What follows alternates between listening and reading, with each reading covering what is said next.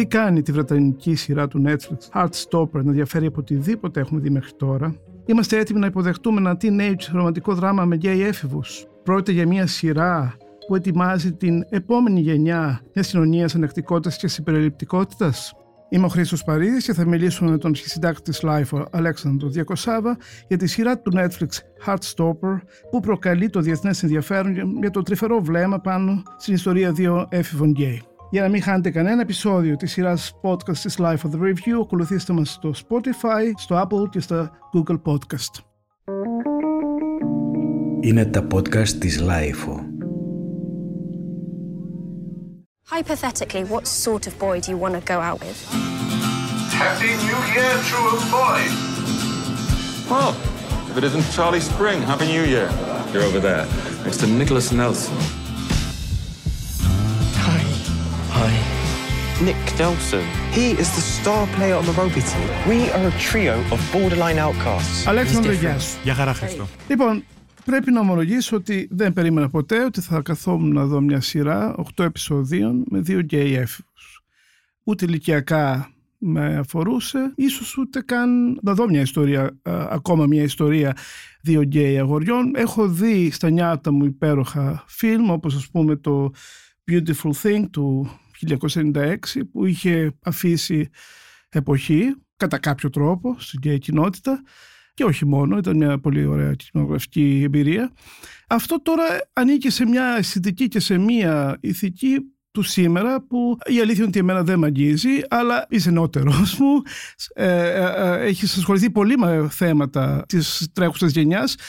Σε κάλεσα λοιπόν να μου πεις τη γνώμη σου για αυτό το θέμα. Ναι, θα σου πω, Χρήστο, και γι' αυτό και ε, όταν το συζητούσαμε, ξέρεις... Ε, Ε, μπήκα και εγώ στη διαδικασία να σκεφτώ πως ε, θα είχε ενδιαφέρον μια συζήτηση μεταξύ μας, έχοντας και εσύ δει τη συγκεκριμένη σειρά, γιατί ακριβώς ε, είναι αυτό που θα λέγαμε εντελώς the new thing και για την τηλεόραση και για το περιεχόμενο και για τον τρόπο που απεικονίζει τις θεματικές και προσεγγίζει αυτές τις θεματικές, ε, και για αισθητικούς λόγους και για, για πάρα πολλά πράγματα νομίζω, αλλά έχω την αίσθηση ότι κάπως θα συμφωνήσουμε σε, σε πολλά πράγματα σε αυτή τη συζήτηση για το Heartstopper, ε, και οι ενστάσεις μας ενδεχομένως ε, θα είναι και κοινές. Αυτή την αίσθηση έχω.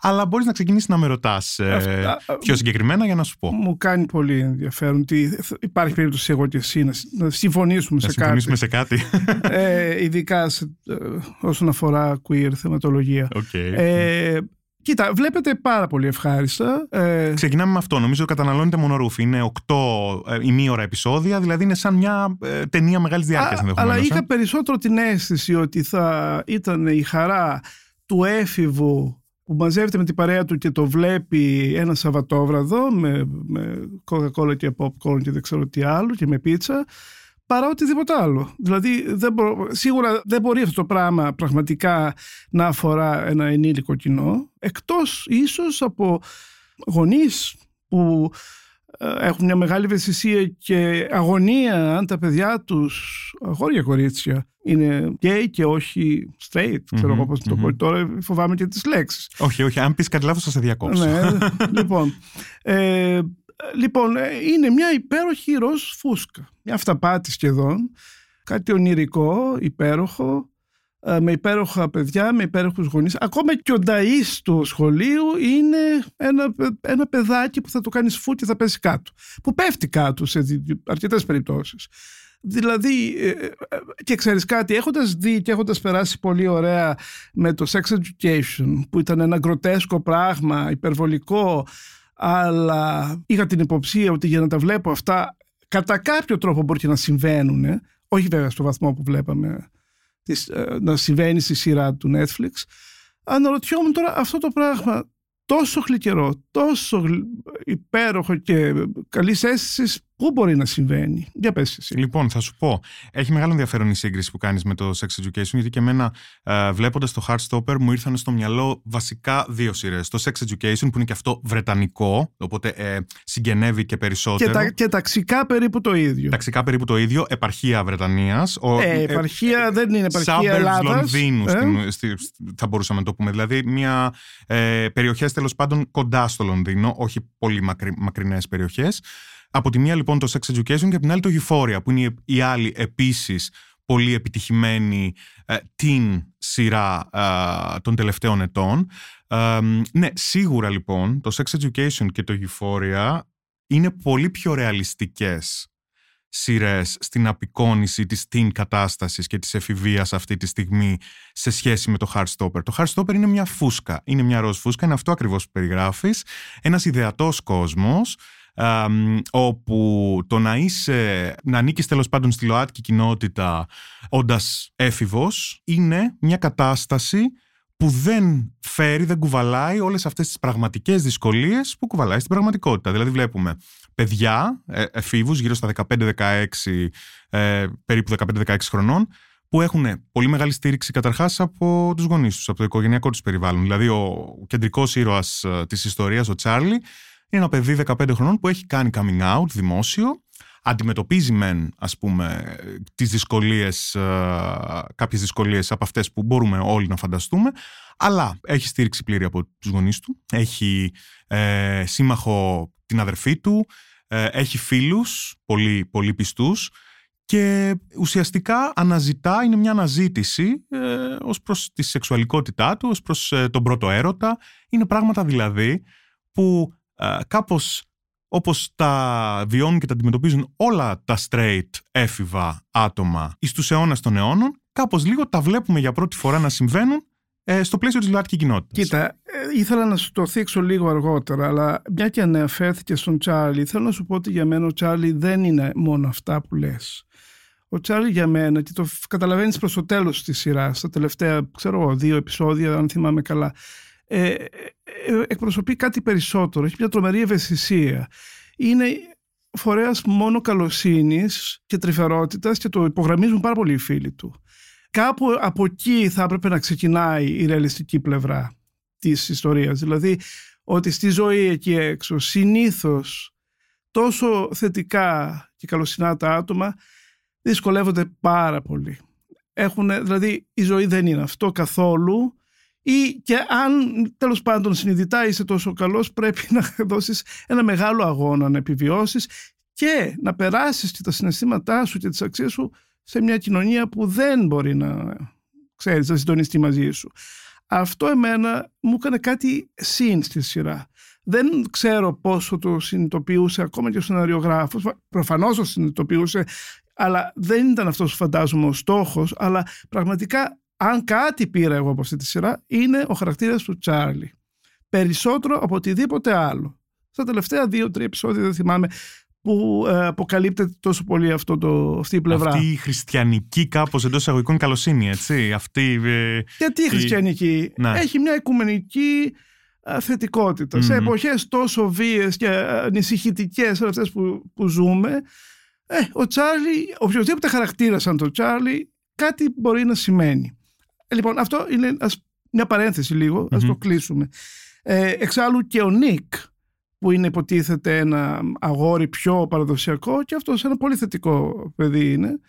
Ξέρεις κάτι, αυτή η σειρά, πρέπει να πούμε για, το, για όποιον δεν την έχει δει, ότι βασίζεται σε κόμικ. Σε graphic novel, ναι βέβαια. Είναι το πρώτο έτσι πολύ έντονο στοιχείο, Ο, ονειρικό θα μπορούσαμε να πούμε, ε, είναι graphic novel, ε, έχουν διατηρηθεί ακόμα και τα, τα, τα γραφιστικά αυτά, τα, τα πουλάκια, οι πεταλουδίτσες, ε, ξέρεις, τα, το, το animation το, το στην χιόνι. Ουσία. Ναι, το χιόνι. Ε, ναι, αυτό είναι βασικό, είναι ίσως και ο λόγος που είναι τόσο αφελές, τόσο ώρες ώρες απλοϊκό, τόσο ε, που υπερχιλίζει από γλύκα.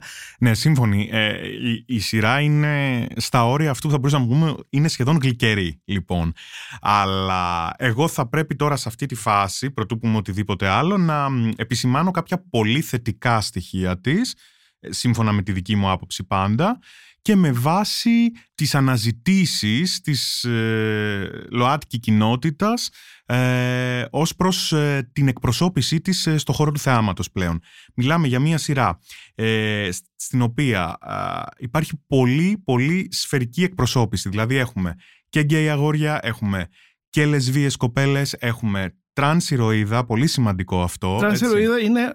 Η Ελ, ε. Είναι η Ελ, βέβαια. Δεν, δεν αποκαλύπτεται στην ουσία. Αναφέρεται μια ή δύο φορές, αλλά δεν... Κοίταξε, είναι σχεδόν σαφές ότι ο λόγος ε, που έχει αλλάξει σχολείο, που έχει πάει από το σχολείο των αρένων στο σχολείο των θηλαίων, είναι η τρανς κατάστασή της. Ναι. Το ότι βρίσκεται στη διαδικασία της φιλομετάβασης. Ναι, μεικτό είναι μάλλον το, προ, το ένα από τα δύο σχολεία. Ε? Ε, όχι, όχι, ήταν όχι. Μεικτό παλιά. Αυτό λένε σε κάποια φάση. Ότι ήταν ένα σχολείο που ήταν μεικτό και το χώρισαν. Στην ουσία γι' αυτό και βρίσκονται αγόρια-κορίτσια μόνο στην είσοδο. Είναι κάπως ναι, σαν δύο πτέρυγες λοιπόν, αναφέρεται λοιπόν δύο φορές νομίζω μόνο mm. ότι είναι τρανς και το αφήνει τελείως αυτό. Καταρχάς δεν, δεν δέχεται πραγματικά ποτέ bullying η Ελ. Ναι, ε, απλά αναφέρεται ότι δυσκολευόταν πάρα πολύ πριν και γι' αυτό το λόγο άλλαξε σχολείο. Ε, ότι υπάρχει μια ατάκα σε κάποια φάση νομίζω στο πρώτο επεισόδιο ότι υπήρχε καθηγητής της ε, στο σχολείο των ε, αρένων στην ουσία που αρνιόταν να την ε, αποκαλέσει με το όνομά της το... Το, το όνομα L πλέον, ε, το όνομα που έχει ε, αρχίσει να χρησιμοποιεί η ίδια. Ε, είναι πολύ βασικό λοιπόν το γεγονός ότι η ηθοποιός, η Yasmin Finney, που υποδίεται την L, είναι μια πραγματική τρανς κοπέλα, έτσι. Είναι, έγινε γνωστή από το TikTok μάλιστα, όπου περιέγραφε την εμπειρία της σε καθημερινή βάση με βίντεο ως μια τρανς μαύρη γυναίκα στη Βρετανία, έτσι. Σκέψου τώρα... Και έφηβη. Βέβαια. Ε? Μιλάμε τώρα για ένα άτομο που ανήκει σε πολλαπλές μειονοτικές ομάδες. Έτσι, ναι. Να είσαι μαύρο άτομο στη Βρετανία, να είσαι τρανς άτομο και σε εφηβική ηλικία. Πολύ σημαντικό αυτό. Οπότε νομίζω γενικά ότι ξέρεις, η εκπροσώπηση αρχικά γίνεται σωστά, γίνεται ε, με τον τρόπο που ενδεχομένως θα έπρεπε να γίνεται, αν και είναι πολύ μεγάλη η συζήτηση και πολύ ενεξελίξη ακόμα αναφορικά με το ποιοι ηθοποιοί θα πρέπει να υποδίονται, ποιους ρόλους. Έτσι, είναι μια πολύ μεγάλη συζήτηση αυτή που δεν τελειώνει. Κοίτα, σίγουρα οι άνθρωποι που συμμετέχουν δέχτηκαν να παίξουν αυτούς τους ρόλους. Ναι, ναι.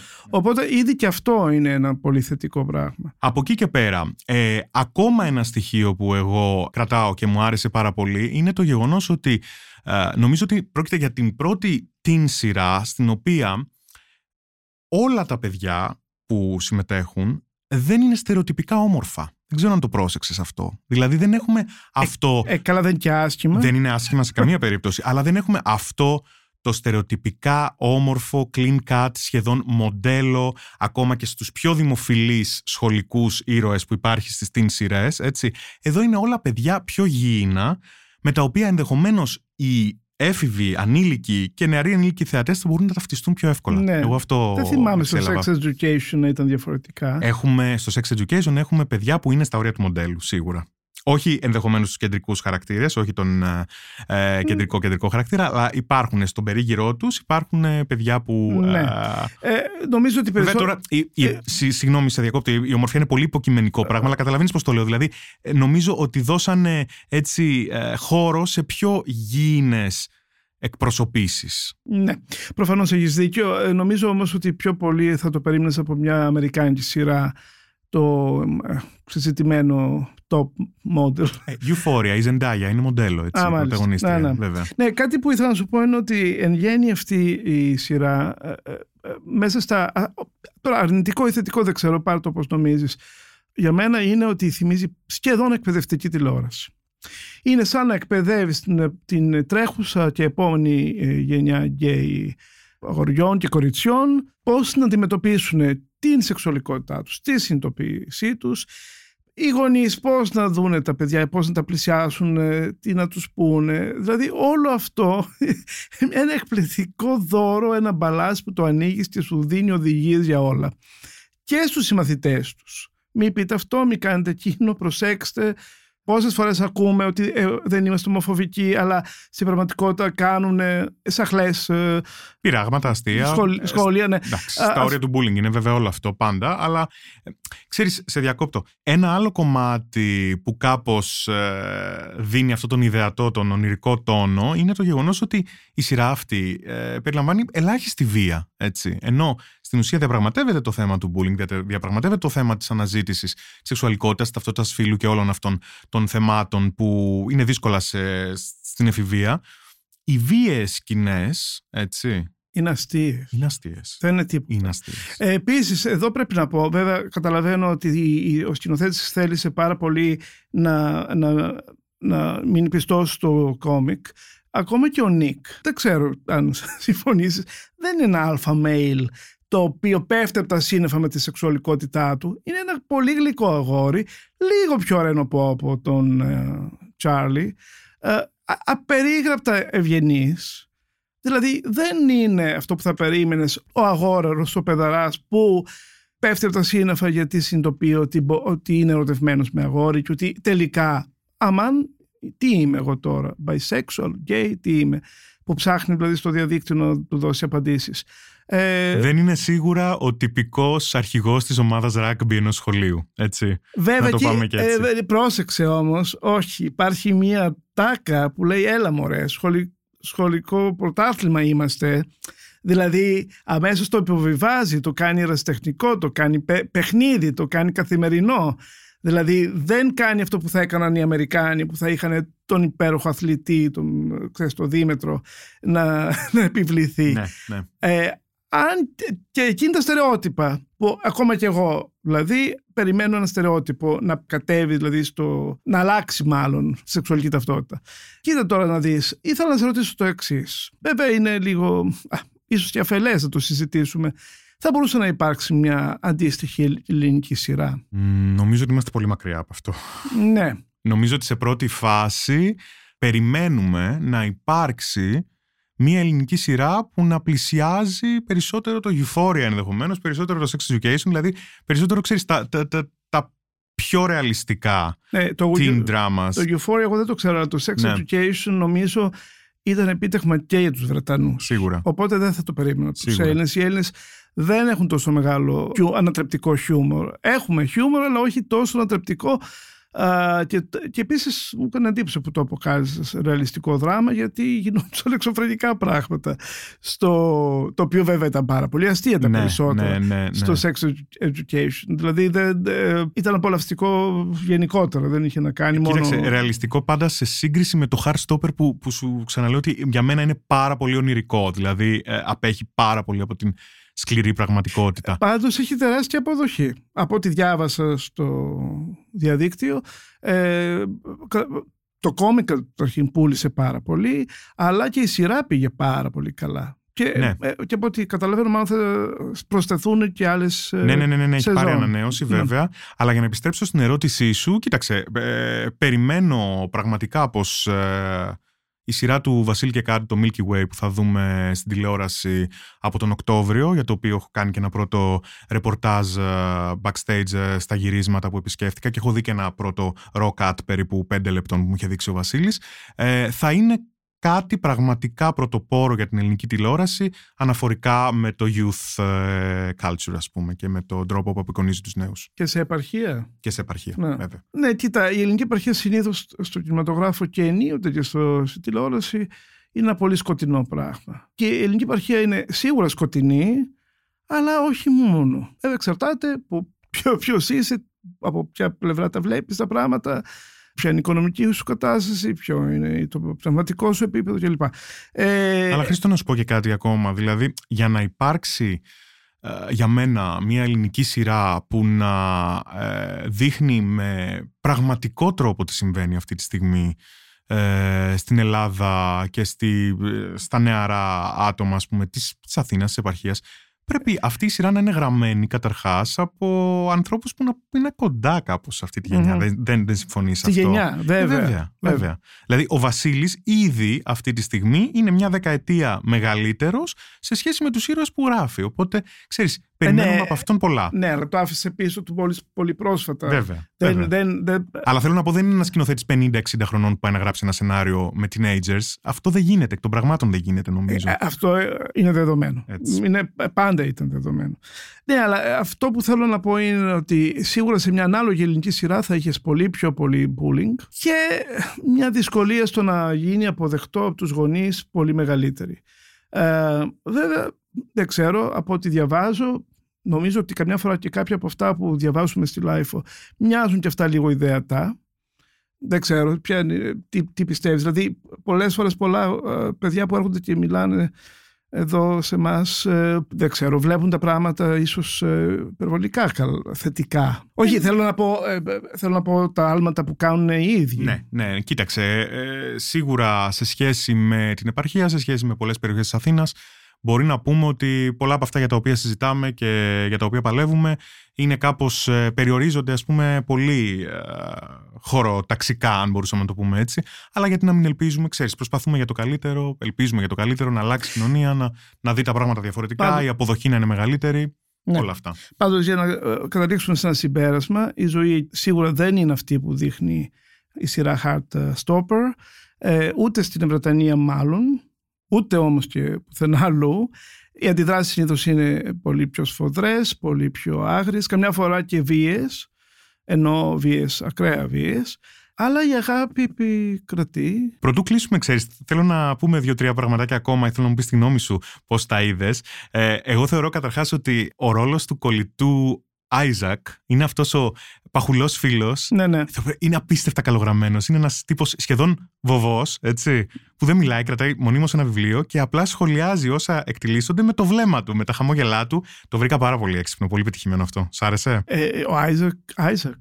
Isaac είναι ο χαρακτήρας. Ε, ναι. είναι, είναι ένας συμπαθέστατο παιδί το οποίο είναι, τα βλέπει τα πράγματα, πραγματικά ισορροπεί την παρέα. Θέλω να πω, έχει, και αυτός είναι μόνο θετικός χαρακτήρας. Ε, δεν ξέρουμε τίποτα γι' αυτόν, αλλά για κάνει παρέα μαζί τους προφανώς είναι και αυτός συνειδητοποιημένος και αυτό. Ενδεχομένως, ναι, είναι, ίσως είναι κάτι που θα δούμε στη συνέχεια. Μετά το άλλο fun fact που διάβασα είναι ότι η συμμετοχή ολιγόλεπτη συνολικά της Olivia Colman, ε, που υποδίαιρε την μητέρα του, του Νίκ, ε, η, η βραβευμένη με Όσκαρ ηθοποιός, ε, βρέθηκε, ε, είχε δύο μέρες μόνο για να γυρίσει τις σκηνές της και βρέθηκε στο σετ χωρίς κανένας να γνωρίζει ε, ότι θα ήταν αυτή που θα υποδιόταν τη μαμά του Νίκ και απλά την είδαν όλοι μπροστά τους και πάθαν σοκ, mm-hmm, mm-hmm. ας πούμε. Οπότε μάλλον είναι συμβολική βέβαια, η, η βέβαια. συμμετοχή της. Θέλει να, στηρί, να στηρίξει mm. αυτή τη σειρά. Και θα ήθελα πριν κλείσουμε να σου πω και την δική μου ένσταση. Δηλαδή αν μπορώ να πω ότι έχω μία ένσταση σε όλο αυτό που είδα, γιατί πραγματικά μου άρεσε, πραγματικά με έκανε να νιώσω καλά. Είναι feel good. Είναι feel good και ένιωθα επίσης ότι θα ήθελα να το είχα δει, να, να υπήρχε και να το είχα δει και εγώ όταν θα ήμουν στα δεκαπέντε δεκαέξι. Αλλά πέρα από αυτό, έχω μια μικρή ένσταση. Ε, αυτή η σειρά αναφέρεται σε παιδιά δεκαπέντε δεκαέξι χρονών, ε, δηλαδή σε μαθητές λυκείου, σε μαθητές που είναι περίπου στην ίδια ηλικία με τους ήρωες των άλλων σειρών που έχουμε αναφέρει κατά τη διάρκεια της συζήτησής μας, αλλά δεν υπάρχει ούτε η παραμικρή υπόνοια περί σεξ. Δηλαδή μιλάμε μόνο για πλατωνικές καταστάσεις, μόνο για τα πρώτα φιλιά, για τις πρώτες αγκαλιές. Δεν υπάρχει καν η παραμικρή υποψία ότι αυτοί είναι έφηβοι και μπορούν να το πάνε και λίγο παρακάτω. Φοβάμαι ότι θα νιώθουν ότι θα το λέρωναν. Έτσι νομίζω και εγώ. Και ότι αυτό το κάντι που κυριαρχεί σε όλη τη σειρά θα το πήγαινε αλλού. Μου έβγαλε ένα μικρό συντηρητισμό εμένα αυτό το πράγμα και θέλω να δω πώς θα το χειριστούν στη συνέχεια, γιατί αν αυτό, αυτή η σειρά συνεχιστεί στους επόμενους κύκλους, οι ήρωες θα μεγαλώσουν. Άρα εκ των πραγμάτων θα κάνουν και σεξ. Θα κάνουν και σεξ. Ευχαριστώ πάρα πολύ, Αλέξανδρε. Εγώ ευχαριστώ, Χρήστο.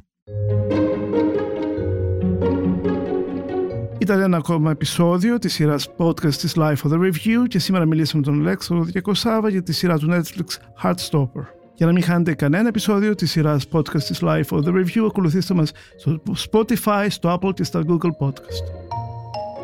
Ηχοληψία, επεξεργασία και επιμέλεια, Φέδωνας Χτενάς και Μερόπη Κοκκίνη. Ήταν μια παραγωγή της Lifo. Είναι τα podcast της Lifo.